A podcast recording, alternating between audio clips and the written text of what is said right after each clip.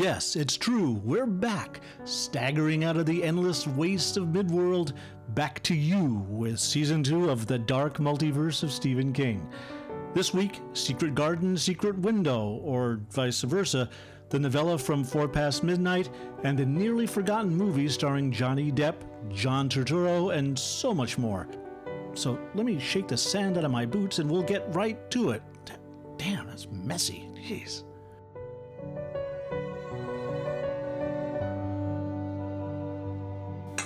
Cheers, That's- Brad. Not the greatest clink as I'm doing tea today. exactly. My little raw throat. I'm an mm. old man with a raw throat today. Decided to make Brad some a, a spot of tea, some minty herbal tea. yeah, well, well. And here we are, uh, the first episode of season two yes. of the Dark Multiverse of Stephen King, Mm-hmm. where we sit and talk about one of the Stephen King books Mm-hmm. or stories and whatever video or movie or whatever version of it that's Counterpart, been done, and mhm. whether how they compare, which one was better, worse, the same, whatever. Right, And, about and it. Learn something new in the process, usually about ourselves. Usually about ourselves and how much of an ass kicking Brad can get. That's true. How much I'll get beat up by cat. Your cat Bentley, Shike. yes, I am, and you are Brad Munson. Yeah, Brad Munson Munson. I only have one Brad last Munson name. Munson. Yeah. I was gonna hyphenate it though. You that would be should. good. Brad Munson Munson. That would be good. And I want to do this up front. We're going to do it at the back end too. We have an account on Instagram Mm-hmm. at Dark Multipod. We have one on Twitter at Dark Multipod where we talk about stuff. We also announce there and sometimes here what we're going to be talking about next week. So if you want to get up to speed before we show up for that sort of thing. Mm-hmm. And we're also going to be doing more interesting things like polls and giveaways and other announcements of crap. And we should mention we are now doing a mini episode every Friday. These come out every Monday, and a new mini so that's just about Stephen King news and developments and Mm-hmm. cool stuff. Uh, we did one last week announcing our return where we talked a bit about the It uh, Chapter Two Yeah. uh, thing, and we'll have another one up this Friday about all sorts of other interesting crap that's going on. But all that being said, we are talking about Secret window, secret garden. or secret garden, secret window, secret garden, secret window. It's just a lot of secrets going on. A lot of secrets going Mm-hmm. on. This was a novella originally. It was four past midnight. It was four past midnight, and of course I knew that. Mm-hmm. Yeah. And uh, but weirdly enough, as we've seen, some of the better movies that King's had made have come from his novellas, not his novels. Agreed. Uh, just new, new pronunciation. that. The French pronunciation. yes. Nouvelle. It's the Brad Munson Munson means- way. This is a interesting movie in that it's virtually forgotten. Yes, and I'm surprised by that because I- it's just it's really good. It is. It's It's good. it's surprising good. yeah. I mean, it's Brad wanted to, he went into it wanting to hate it. well because I really it. think Johnny Depp is a psycho and shouldn't be allowed to make movies. But other than that, I think he it's was cool. perfectly cast, in my opinion, as this. So he plays Mort Rainey, a writer, of course, who suddenly one day has this creepy man show up at his cabin door. Mort and his wife Amy are getting a divorce, and so he's staying at the lake cabin, and his wife is at the house in Maine. But Yeah. where It's not in Castle. It's not part It's of not, the Castle yeah. Rock series. it, it is in the book, it says something like There are there are a couple of mentions in the book. In the- Yeah. the, movie. I wasn't sure if that's exactly The movie shifted slightly, so there's no indication that it's part of the. Lake Tashmore is the only thing that remains the same in Yeah, both the and book I think and it's a real place, and the movie. Who knows? Who knows? I don't know. I Never don't been. even think Maine's real. I think it's I all don't think so either. Yeah, it's just sure. drawn a little spot on the map. Yeah. made up. Um, so this man shows up trying to, and his name is Shooter, John Shooter, and he shows up accusing Mort of stealing a story, not plagiarizing, but straight up stealing a story. And he threatens him, and if he doesn't prove to Shooter that he has an original story that was written before Shooter's story, he is going to burn his life and everything in it like a cane field in the high wind. There you go. Which he proceeds to do Mm-hmm. because, for a variety of reasons, Mort has a real tough time proving that he wrote the story first. Right. And we're not talking about stories that are vaguely similar. They are almost word for word Exactly. the Mm-hmm. throughout. And it's interesting too because um, I believe at the beginning of the story, which is sowing season according to John Shooter, and uh, Secret Window or Secret Garden, one of the two. It's just the one in Mort's story. The beginning is better. Shooter's beginning is stronger. It's more. It's more well, well written. The first few lines which I found was interesting. Mort's is not that well written in the beginning, but the last line in Mort's story is actually better written than Shooter. So, considering the way the stories end, both the story of Secret Window, Secret Garden, and the one that they're fighting about, it's very interesting how the beginnings start certain ways for certain people and end certain ways for the other person. And yeah, so. Well, and I guess in this case, we should probably line out the whole plot, including the ending, because Yes. this is one of the movies where there is. And we do full actually spoilers. sticks pretty. Yeah, well, our spoiler alert thing, which we used to do all the time, is if you haven't read the book and seen the movie and or seen the movie beforehand, if you care about that stuff, go do that before you listen because we make no distinctions. Here. Mm-hmm. Right. This is a spoilerif- spoilerific zone. All spoilers all the time. Mm-hmm. Yes. Uh, but in this case, it's particularly important because the endings diverge, like they did in Cujo. Another example Very where, different, where mhm. the book and movie have polar opposite endings. Yeah. Uh, and I like the ending of the movie much the, better. The, so in this case. uh, Mort becomes more and more plagued by this guy shooter who does more and more awful crap to him. hmm Just and- like killing his pet, Yeah. which is a cat in the book and, and a dog in the movie.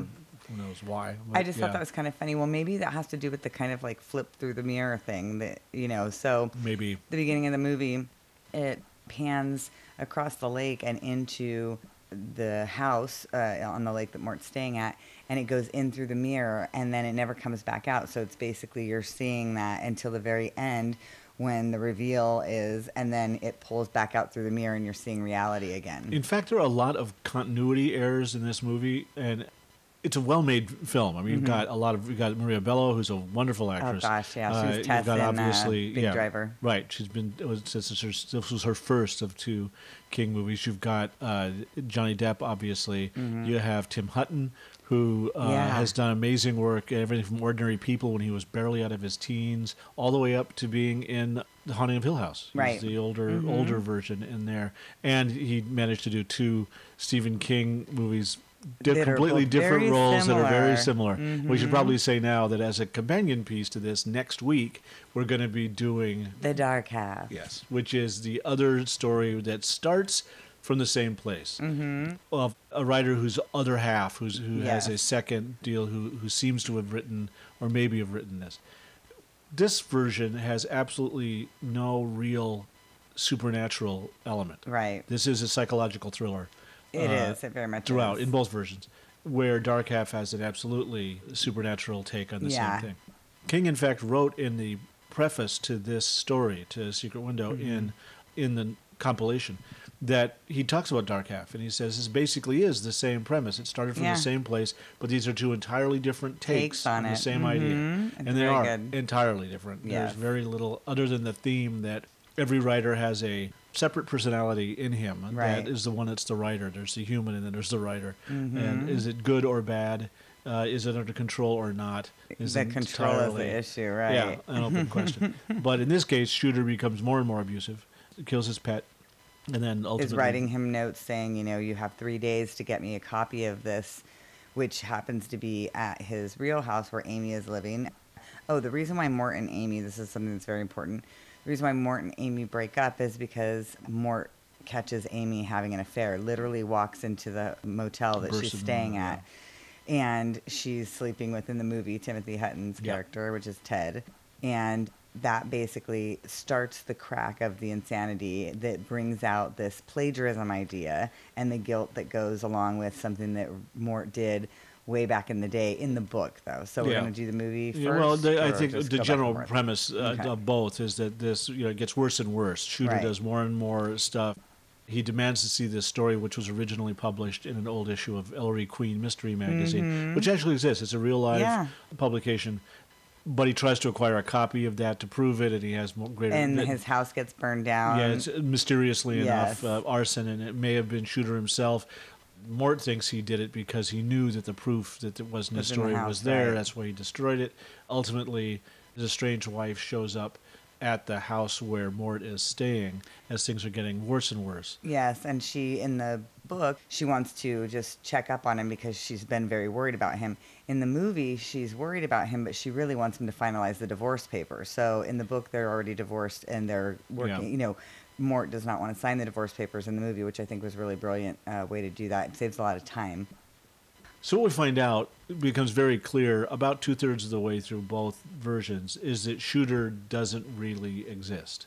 That Shooter is in fact a figment of Mort's mm-hmm. imagination, and as you say, he's manifested by his lifelong guilt about having stolen a story, not this story, not, Not the the secret story. window story, but a story early on in his career. And maybe it was the cheating, the divorce, maybe it's just been building up, whatever, it breaks him. Right. And he sees him as a separate character who's now bringing all that back to bear. And not only does he set fire to the house, that is Mm-hmm. Mort in, with Shooter's personality, but he also kills his agent and a investigator, a guy in a town. security a security guy. Yeah, a security guy in town. in the book they did the agent and the groundskeeper. Right. In the movie they do it as a security guard and a neighbor. And a neighbor. It yeah. keeps it clear. to that degree, the changes that are made to the story in the movie make it a little clearer to tell as a movie. I don't have any problem with that. We get to the end, and the wife shows up at the house, which we've seen throughout as a beautifully appointed, nice little rural cabin. It's really nice. We get there, and we see it for real. Yeah, it's a terrible mess. There's trash everywhere, half-eaten food, broken furniture. And the cool thing is in the book, she's like, "Oh my God, Mort, what's happening?" And she walks upstairs, and it's a shooter, shooter, shooter, S H O O T E R, and then finally, when the door swings closed, it says, "Shoot her." Her. In the movie, he's wearing the hat that Shooter wears constantly, and he's talking in the Mississippi drawl that the character Shooter has. Yeah, he's fully he's Yeah, he's fully completely- overtaken. yeah. and, He's and like, in "There's fact, no Shooter Mort says here." that Mort's done. Mort's, Mort's dead. dead. He took the coward's way out, meaning that because she was worried that he had committed suicide, and Shooter's implying that Mort is absolutely dead. He took the coward's way out. He committed suicide, and And now Shooter's here. he's here Yeah. because basically Mort can't kill his own wife because he doesn't have a killer bone in his body. He didn't harm them. He might have threatened them in the hotel when he found them, or the motel room when he found them engaging in sexual congress. But um, Nicely said. Thank you. Um, and so he screamed at them, but he doesn't have it in him to kill him. That's part of the other reason why he creates and keeps the shooter persona.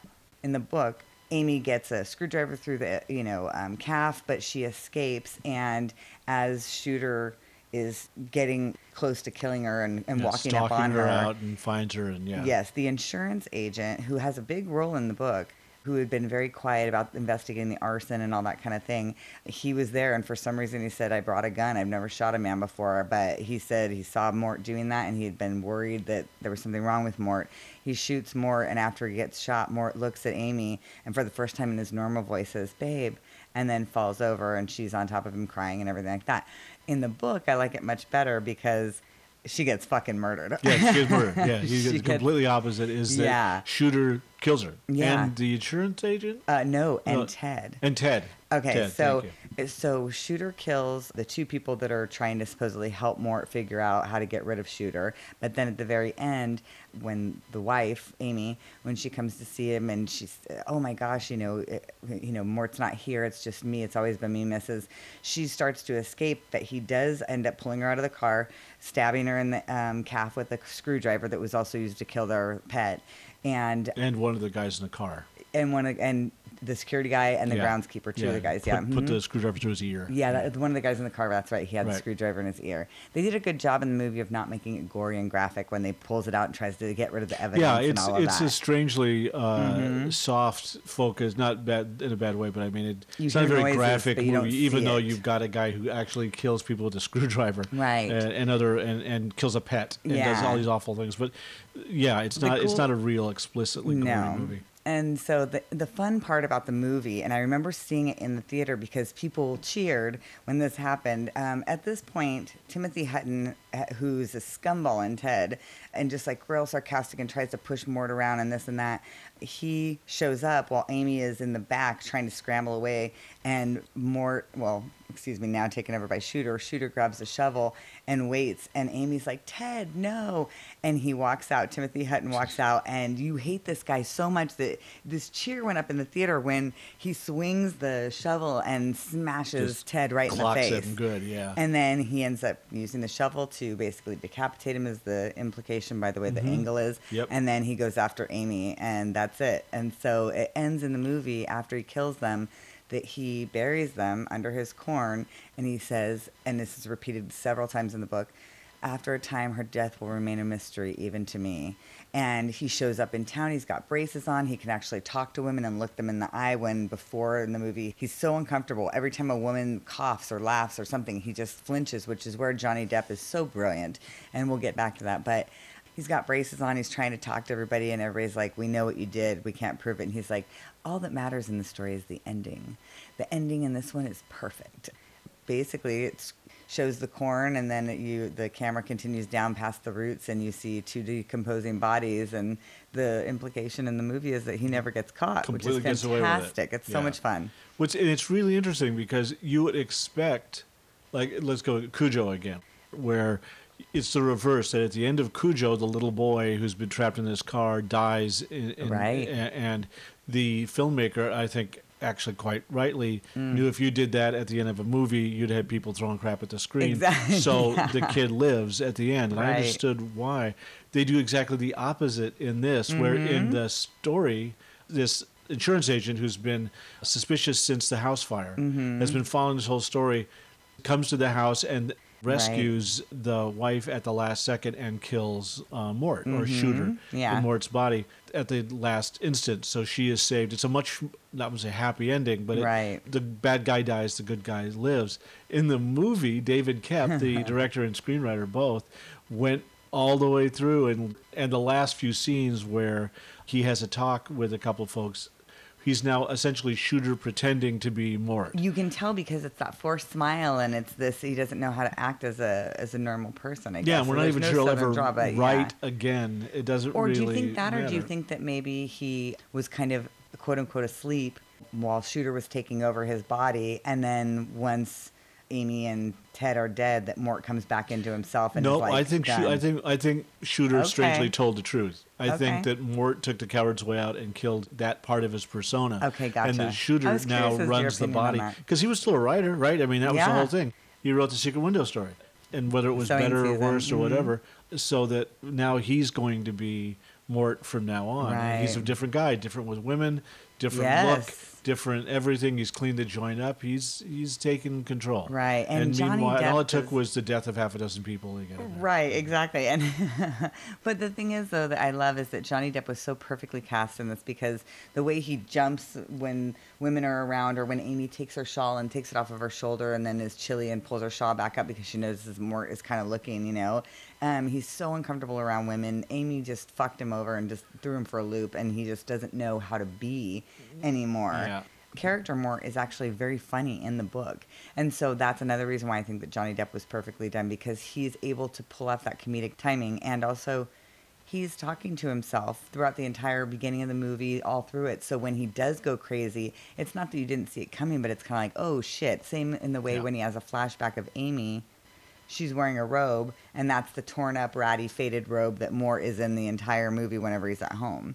So it's just one of those things where Johnny Depp did such a good job of kind of building up without being too super obvious. Whereas the book, when it's written, it starts out with more seeming very sane, and then you start noticing one sentence here and there that's a little off, Yeah. and then it slowly starts to build momentum, and the snowball just goes right into hell. So it's good. Yeah. The movie was uh, adapted and directed by David Koepp, K O E P P, I think it's Kep, who's like royalty when it comes to screenwriting. This is the guy that wrote Indiana Jones and the Crystal Skull. Mm. Oh, he oh, wrote oh. Um, he doesn't wrote count. uh, Stir of Echoes, which is one of my favorite, love based on, that. on a Richard Matheson story. He's done most of, of Tom Cruise. He did the original Mission Impossible for Tom Cruise. He, Oh, uh, he's done okay. a bunch I of the know Cruise that. movies. He's a really well respected both director and writer. Mm-hmm. It has been and continues to be to this day. So, and clearly, you've got nothing but professionals working this movie. Everybody in this, Right, Uh, is- John Turturro, uh, Which Tim he Hutton. plays- we'll talk about. But I yeah. mean, he's and it, so his adaptation is Yeah. absolutely solid. Mm-hmm. Which is again puzzling. Why when people talk about the King adaptations, the good ones versus the bad ones, this doesn't even appear on the list most of the time. This Right. like after now, Apt Pupil, I think falls off because Bryan Singer is a child molesting son of a bitch, and I think we all want to kind of forget that movie. Why this one has fallen into, you know, the forgot me box? Mm-hmm. Uh, I don't, I don't know, because I mean, it's got Depp in it. It's Yeah. got a lot of good performances. It really does. I have some problems with the movie. We'll talk about them, but I can't. You can't fault the quality of the production itself or the actors that are in it or Koepp's adaptation. It's pretty solid work. Mm-hmm. Yeah. Well, we should mention that the casting is damn near brilliant. It really Uh, is. Now, I don't like Johnny Depp. I had a problem here, the same problem I had with Jack Nicholson in The Shining, Right. which is We know him to be such a kind of certain way he's character. a collection of twitches and uh, um, you know eccentricities in his real life and in most of his movies. If you go back to a couple of Depp movies where he tries to play a regular guy, they're utter failures because Right. he can't play a regular guy. We were talking before we started the show about Nicolas Cage. Mm-hmm. Nicolas Cage is obviously Yes. insane, but there are movies he made where you know he did romantic comedies where he's completely convincing as a romantic I agree. lead. He can play normal. He can also play batshit crazy. And he does a good job at both. And you, whether he's playing Mandy or whether it's you, could, it can happen to you, you buy him. right. Depp can't. Depp can only do eccentric or batshit crazy. He Yeah, he's very good at them, yeah. normal. So when you're looking at the original story, the original novella, Mm-hmm. you're right.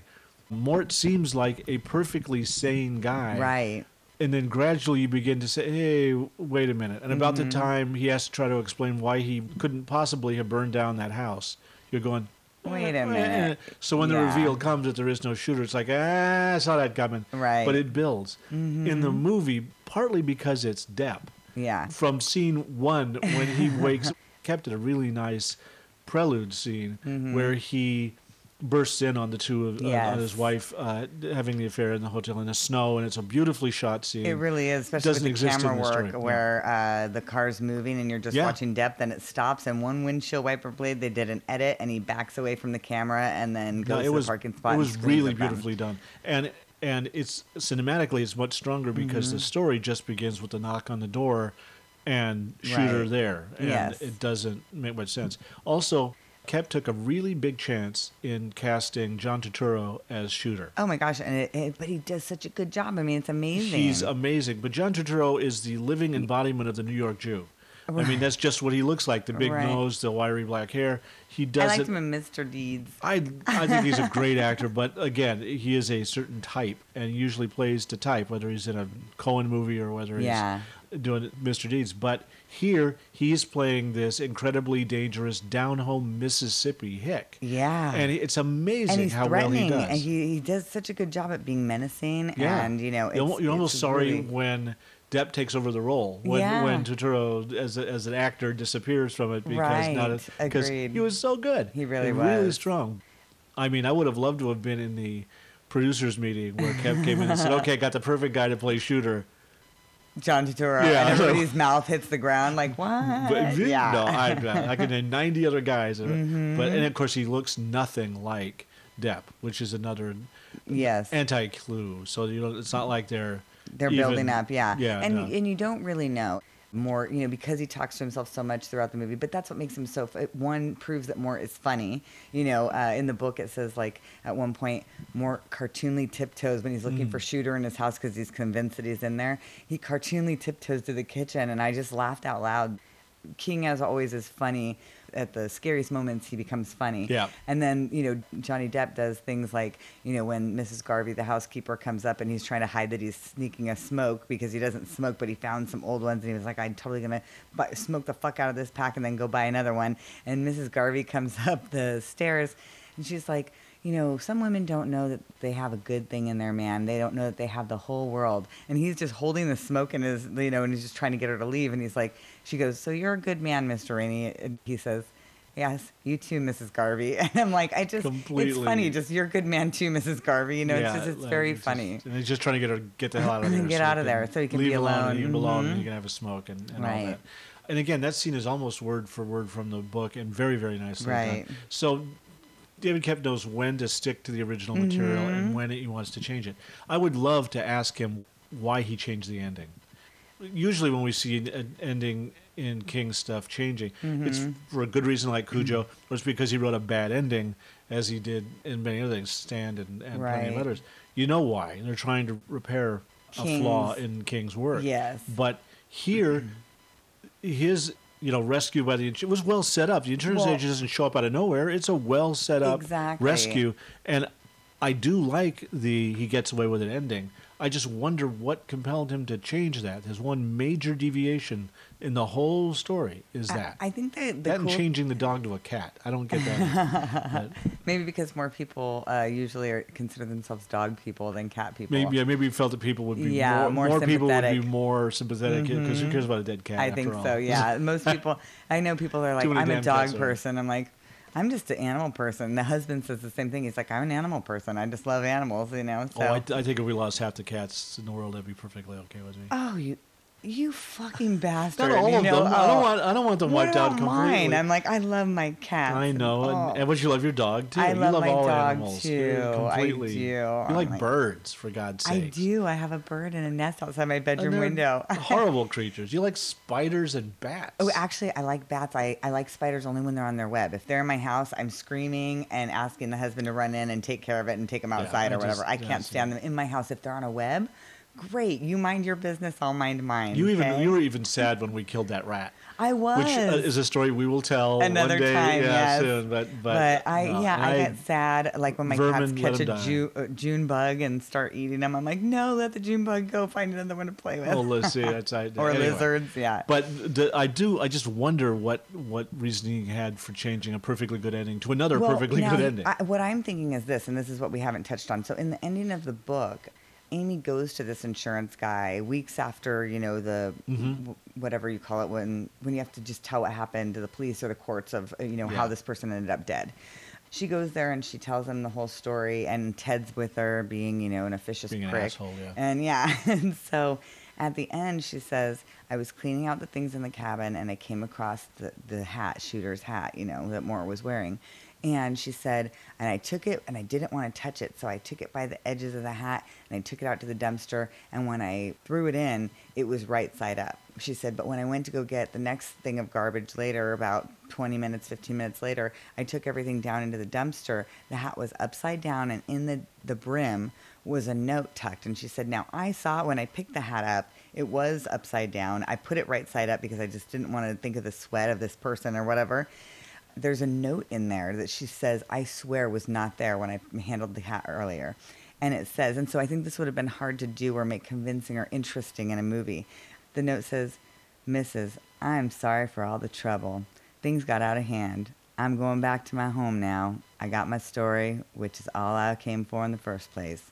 It's called Crowfoot Mile, and it is a crackerjack. Yours truly, John Shooter.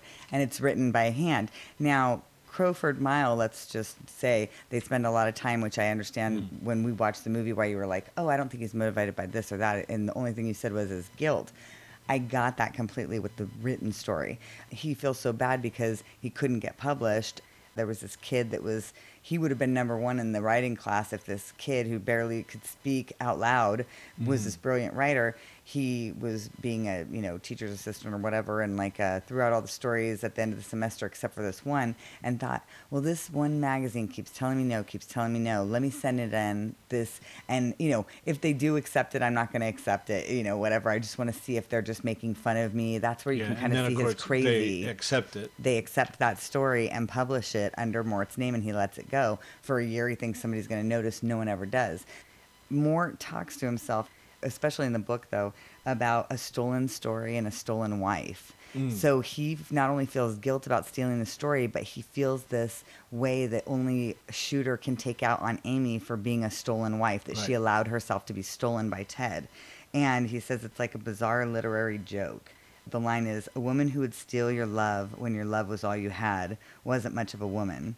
So he decided to kill her and bury her Which under is the the garden. opening which line is, of Secret Window, Yes, yeah. which is the opening line of the book that Mort writes, exactly. Right, right. Not the opening line of uh, Crowfoot Mile, which Right. we never, we We don't have any idea what that story is, is about. right. We just know Mhm. that that is the story he really stole. Yeah. And I've, I've, right, stealing is the thing. Uh, yeah, that- thievery. That, well, yeah, that whether he was he was doing the stealing or being stolen from, and it obviously cracked him. Yes. Um, yeah, I, I think the novella on rereading is a lot got a lot more going on than Yeah. than the kind of easy Saturday matinee turn of events. Oh, it's actually just his crazy side Right. story. It's there's more going on and Yeah, good stuff going on. I like I is. liked the novella a lot. I like the novella too. And I liked the movie well enough. My biggest problem was Depp. I just didn't. And then once you got over that and you surrendered to it, you really enjoyed I, yourself. I, I appreciate the movie. It's never going to be one of my favorites because of that. But I do appreciate that the movie. And again, I'm, I have no idea why it didn't.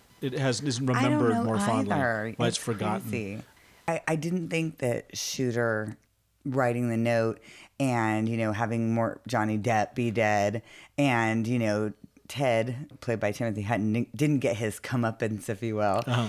I don't think that any of that really would have worked in the movie. I think it would have been an unsatisfying King ending in a movie. That's that's a valid point. Maybe maybe Koepp just felt that it wasn't gonna live up to a good movie ending, that- Right. Even though it worked okay in in the story. It's But- better to have people cheering about Timothy Hutton getting killed and Yeah, yeah. and Mort. You know, I, I liked your perspective about that. Mort is actually not really Mort; it's still Shooter now, and that that's why he acts so weird and over smiley and everything. That's Mm-hmm. Yeah. like interesting.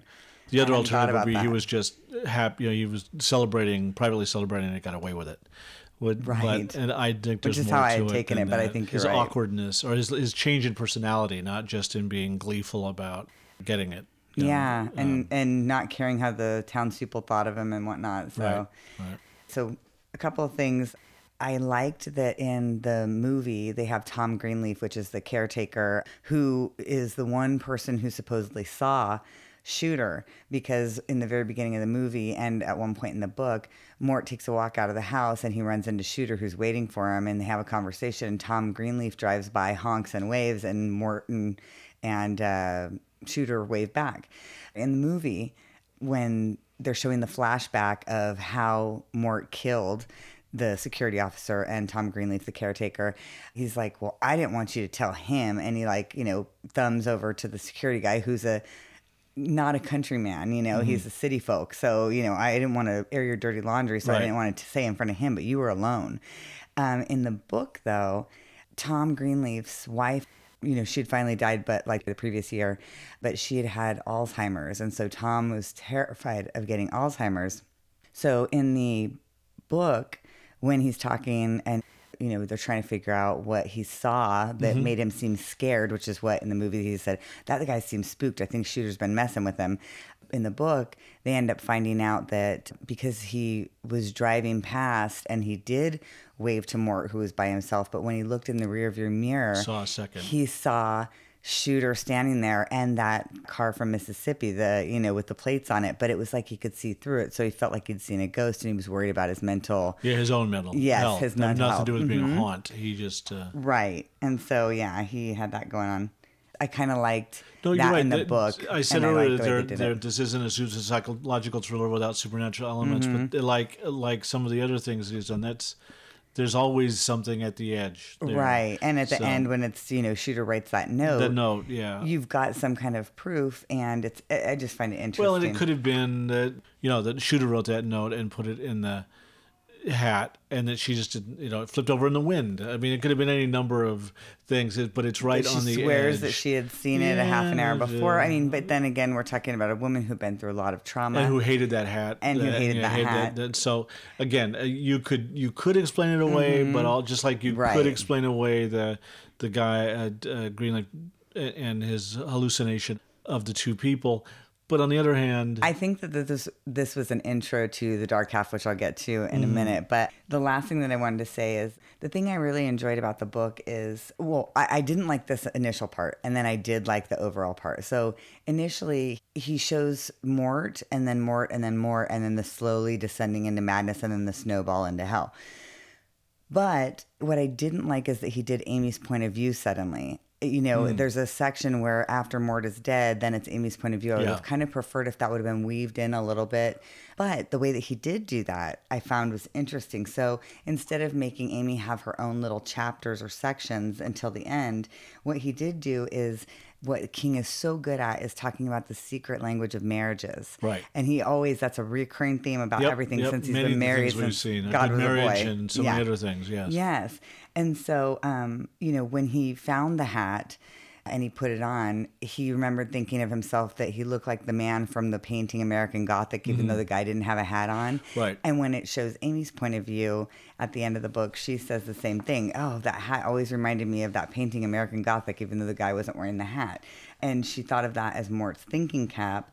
And so it kind of hints that there may have been other times where Mort had worn it for, you know, Yeah, and it was just like his little, you know, maybe Shooter was trying to make his entrance onto the scene a little bit earlier. I don't know.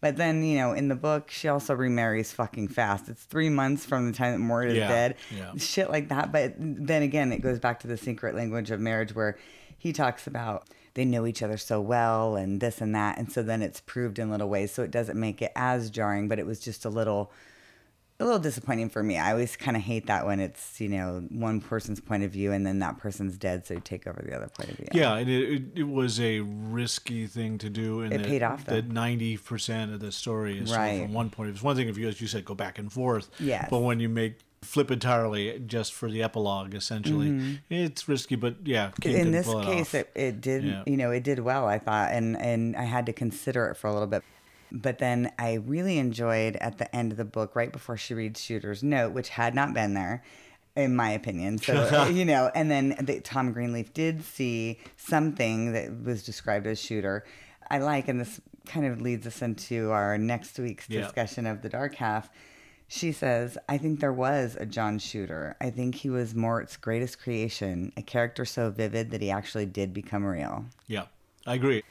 That's exactly what Dark Half is about. And that's why we're pairing them up together. Yeah, an entirely different author with an entirely different take, which is clearly supernatural from the outset. Right. Uh, the interesting in that story is convincing Pangborn of all people, but to, a, a person, a, a cop who doesn't believe in the supernatural, that this isn't something else. This Right. isn't just there's some no other explanation, and that's actually kind of the centerpiece of of Dark Half, more than it is about. I'm excited 'cause writer I'm not done with it all the way, and I haven't Yeah. watched the movie yet. But I'm. I haven't watched the movie yet. That's what we're going to do this week. I so kind of wish I would have watched the movie first because uh, and then I could put the characters to this guy that's the reader of the stand in Cujo. I could have some faces to kind know. of put on My it. recollection, and it's been many, many years, is that it's not a very good movie. right. And we'll talk about this more, but I was actually more impressed with the book than I expected to be. Yeah. Uh, no, it's good.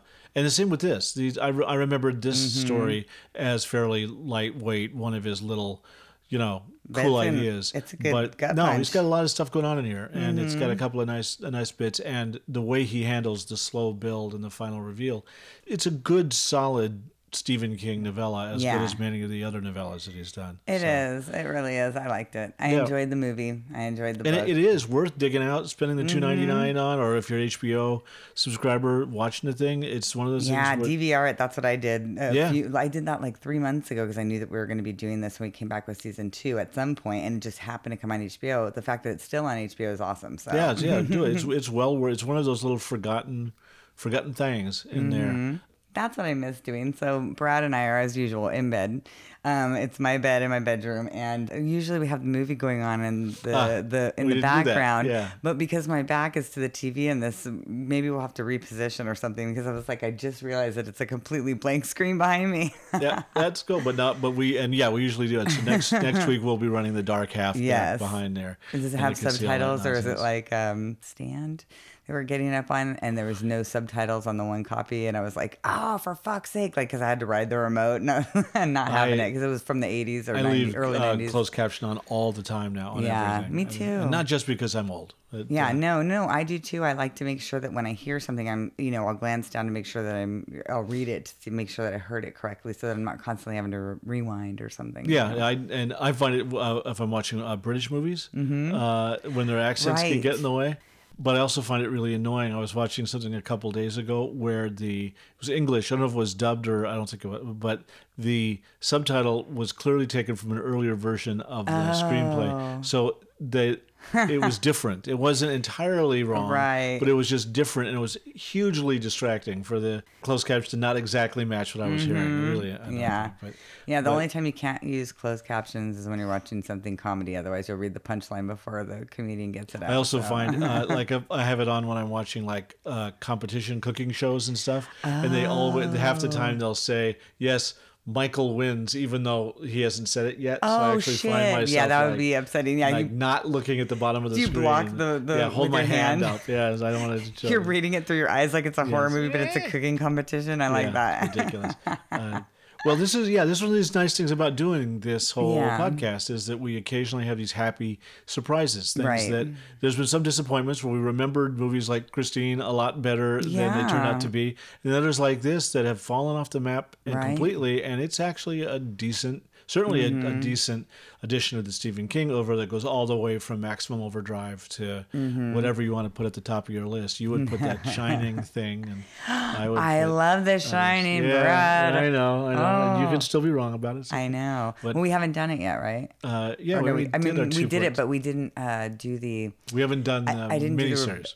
Yes, I didn't have to watch the Rebecca De Mornay No, I am going to force Okay. you to do that I know. sometime- sometime It- will that be a minisode? Um, no, that'll be a full on. Oh, well, a to full-on fight. Six hours. We're gonna have a lot to you're talk right. about. Yeah, and I'm gonna Sorry. be punching you the whole time. It's gonna be awful, but you're gonna hate it more than I do. it's gonna yeah, hurt you so. more than it's gonna hurt me. I don't No, know. I'll watch Rebecca De Mornay. I'm, I'm cool. I like watching her, but And, and, and the, guy from Wings, The guy from who is Weber. also Steven Weber, who also is the reader of It, Oh, which we're which- about to start Yes, on. we're about to start yeah. listening to that too. So- yeah. So next week, dark half, the other half of this, as we begin our. Yeah. homework on it. Our plan, uh, we should it is Mm-hmm. that we're going to cover chapter one, that movie particularly, and having read the book the week before, Mm-hmm. Right. uh, the second part premieres, and then we will be going to see it that weekend. Mm-hmm. Yes. Recording and then Me that with my claws digging into Brad's shoulders and going ah when the scary stuff all the whole time, and I'm looking forward to it. Nothing I like better than a good shoulder wound. Yeah. but uh, two or three days after it premieres, we'll be doing Yes. part two of that. Eventually, we're going to go back and talk about the original miniseries that was done for Which it. we watched, yeah. Uh, or we will watch. we it will at some point. yeah. But that kind we've of like seen the, but haven't seen in a long time. yeah, like the Carrie extravaganza, where there are eight million different versions Yeah. watch, and Oh my a lot, a lot of work to do. But anyway, Yeah, we got to do Carrie again too. So, yeah, we're yeah. gonna do Carrie. Mhm. Hoping we'll have a. They'll make that a big event. Maybe. Yeah. Uh, maybe down towards uh, Halloween. Which Oh, that'd be is, uh, lovely. yeah. hopefully, hopefully we get a chance. But anyway, this was great. It's great to be back. It's Yes, good it to is be back great to be this back. again. And thank you so much to my friend Brent from the Sofa King podcast for steering us in the right direction with, uh, you know, just fine tuning the equipment that we had, getting a couple extra bits and pieces to make things just go as smoothly as possible. So. And hope it sounds even better than it ever Yes, has. so thank everyone for your patience and thank you very much to Brent. And uh, thanks for being here. And we Yeah. will see you on Friday for the mini and next week for the dark half. Dark half. And that about covers it for Secret Garden, Secret Window. You can watch the David Koepp slash Johnny Depp version your very own self over on HBO through your cable provider or as an add-on to Amazon Prime, or you can rent it for I think $2.99, $3.99. And of course, the collection of novellas, Four Past Midnight, is still in print and available everywhere fine paper products or ebooks are sold. Next week, we return to The Author as Other in a read and watch of The Dark Half, the King novel and Tim Hutton film. And between then, look for our first official mini episode on Friday to catch you up on the endless stream of Stephen King news that we just can't help but talk about. As always, we want to thank the incredibly talented Chrysanthi Tan for the use of her beautiful music for our theme.